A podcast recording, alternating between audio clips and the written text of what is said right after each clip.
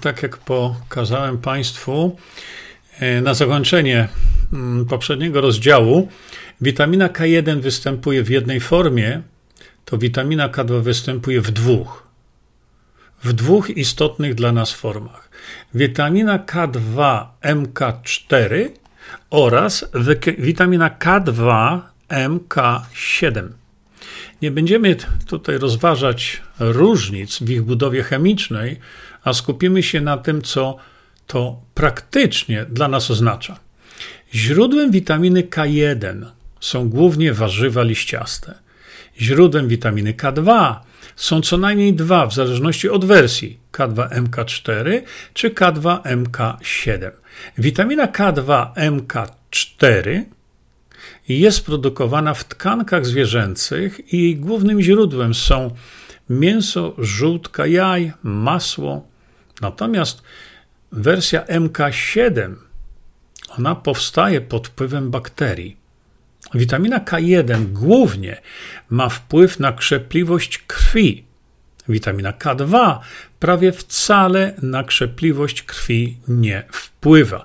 To jest niezwykle ważne, no bo spotykam się, drodzy Państwo, 10 lat.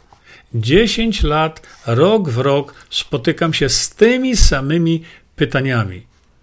Jaki wpływ na krzepliwość krwi ma witamina K2? No prawie żadnego. Istnieje co prawda mechanizm, który pozwala na zamianę witaminy K1 na K2 i odwrotnie. To się dzieje w jelitach, ale w ten sposób powstaje bardzo mała ilość witaminy K2, która nie ma żadnego praktycznego wpływu na poziom witamin K w organizmie. No i tutaj e, są właśnie następne publikacje o tym mówiące. Czy w takim razie mamy wystarczającą ilość witaminy K2? Okazuje się, że nie. Stąd powstaje cały wachlarz problemów zdrowotnych, o których już powyżej e, wspomniałem. Nie ulega najmniejszej wątpliwości, najmniejszej, że najlepszym źródłem jakichkolwiek substancji odżywczych jest żywność. Niestety, jaką żywność w tej chwili mamy, każdy wie. I nie będę się tutaj na ten temat rozpisywał. Wszyscy zainteresowani tym tematem zdają sobie sprawę, że żywność, do jakiej przeciętny człowiek ma dostęp, jest bardziej źródłem problemów zdrowotnych niż źródłem zdrowia. Według mnie żadna suplementacja nie jest lepsza od zdrowej żywności. Ale żyjemy w czasach, e, kiedy poleganie tylko na środkach odżywczych, jakie mamy w żywności, źle się dla nas kończy. Stąd suplementacja jest takim złem koniecznym.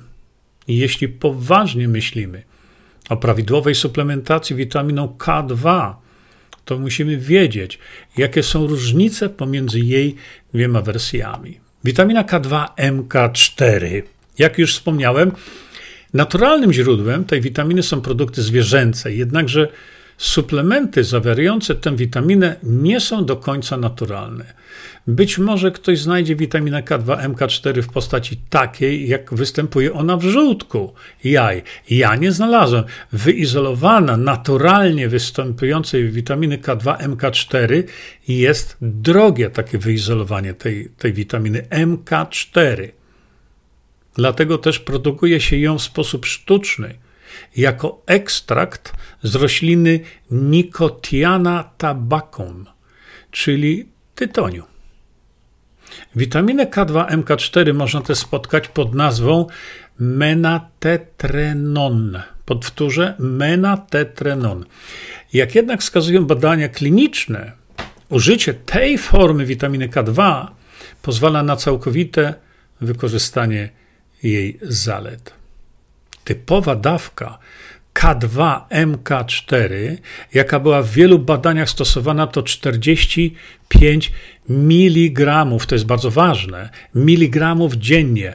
W związku z tym, w odróżnieniu od innych form suplementów wytwarzanych na drodze sztucznej syntezy, użycie tej witaminy, tej formy witaminy, czyli K2MK4, wydaje się być całkiem bezpieczne. Z tą wersją witaminy K2 jest jednak mały problem. czyli z K2MK4. Przypomnijmy, co to jest półokres rozkładu lub okres półtrwania.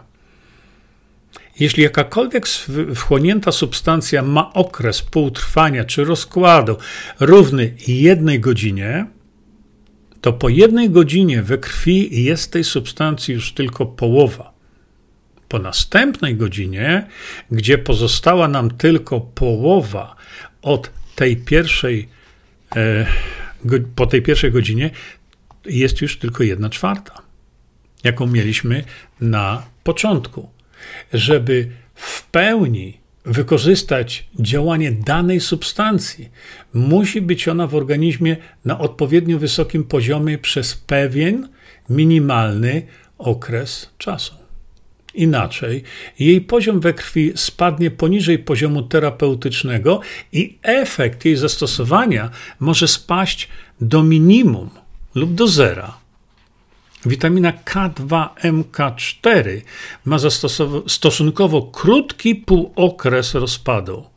Pozostaje we krwi tylko przez kilka godzin i w stosunkowo krótkim czasie jej poziom spada do wartości, która już nie ma żadnego znaczenia terapeutycznego, czyli inaczej mówiąc, już nie działa.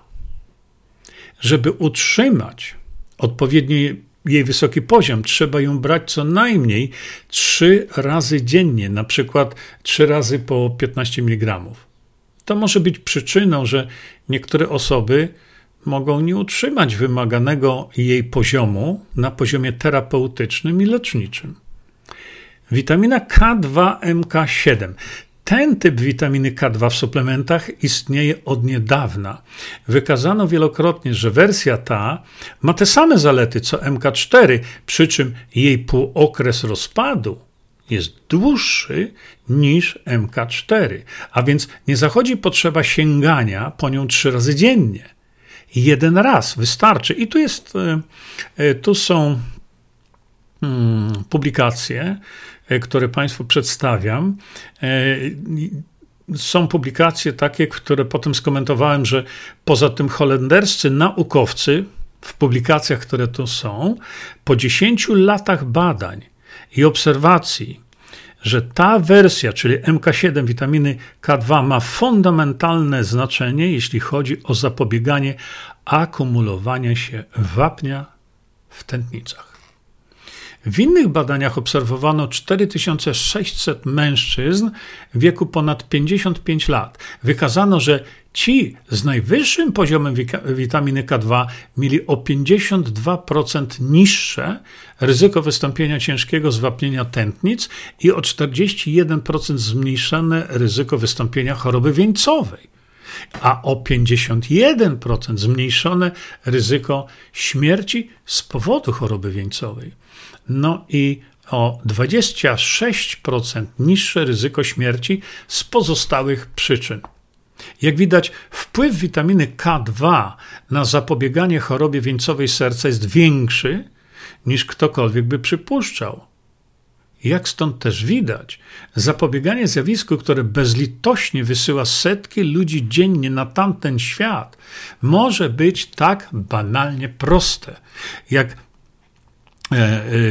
no i to, ale co z tego? No właśnie, jak zwykle nic. Czy ktoś kiedyś, gdzieś zwrócił na to uwagę? Czy ktoś z czytelników, no, słuchających teraz, teraz ten audiobyk, e, czytając po raz któryś już w tej książce, jak niesamowicie ważna jest ta witamina do zapobiegania stwardnieniu tętnic, co w sposób bezpośredni prowadzi do zawałów serca czy udarów mózgu, słyszał cokolwiek na ten temat? Gdziekolwiek? W radiu, telewizji, gazetach, gdzie tylu często utytułowanych ekspertów wypowiada się na temat tak zwanej walki z miażdżycą. Proszę się tylko nie pokaleczyć tym nożem, który z pewnością wielu czytelnikom się teraz w kieszeni otwiera, a przynajmniej mam taką nadzieję. Czy ktoś, kto stracił matkę, ojca, brata, siostrę, kolegę, znajomego z powodu zawału czy udaru, może się czuć w jakiś sposób oszukany? Jak wspomniałem, wersja MK7 pozostaje dłużej we krwi, i na bardziej stabilnym poziomie. Co więcej, nie stwierdzono dawki toksycznej witaminy K2. Jakież to ważne, bo natychmiast mamy odpowiedź na pytanie: a czy nie jest to trujące? Lub a czy da się to przedawkować? Gdyby to już był koniec tego, co witamina K2 dla nas robi. Na początku tego rozdziału pisałem o leczeniu osteoporozy. Napisałem też, i tutaj pozwolę sobie zacytować sam siebie. Jak wiadomo, mężczyźni również chorują na osteoporozę, ale u kobiet to nieszczęście zdarza się częściej. Przed menopauzą, kiedy poziom estrogenów we krwi kobiety jest jeszcze wysoki, łatwiejsza jest przemiana witaminy D do jej formy aktywnej, budującej kości. Ze zmniejszeniem się poziomu estrogenów jest to już proces gorzej e, przebiegający. Kiedy poziom estrogenów po menopauzie spada, wzrasta aktywność osteoklastów, czyli szybciej następuje rozkład kości. Dużo szybciej. Na dodatek, spadek poziomu estrogenów powoduje powstanie innej substancji, która z kolei przyspiesza wytwarzanie osteoklastów. Czyli to wszystko zamyka się w jakimś tam szalonym kole. Czy to jakieś fatum nad naszą płcią piękną? Nie ma ratunku? Oczywiście, że jest, ale o tym głośno się nie mówi.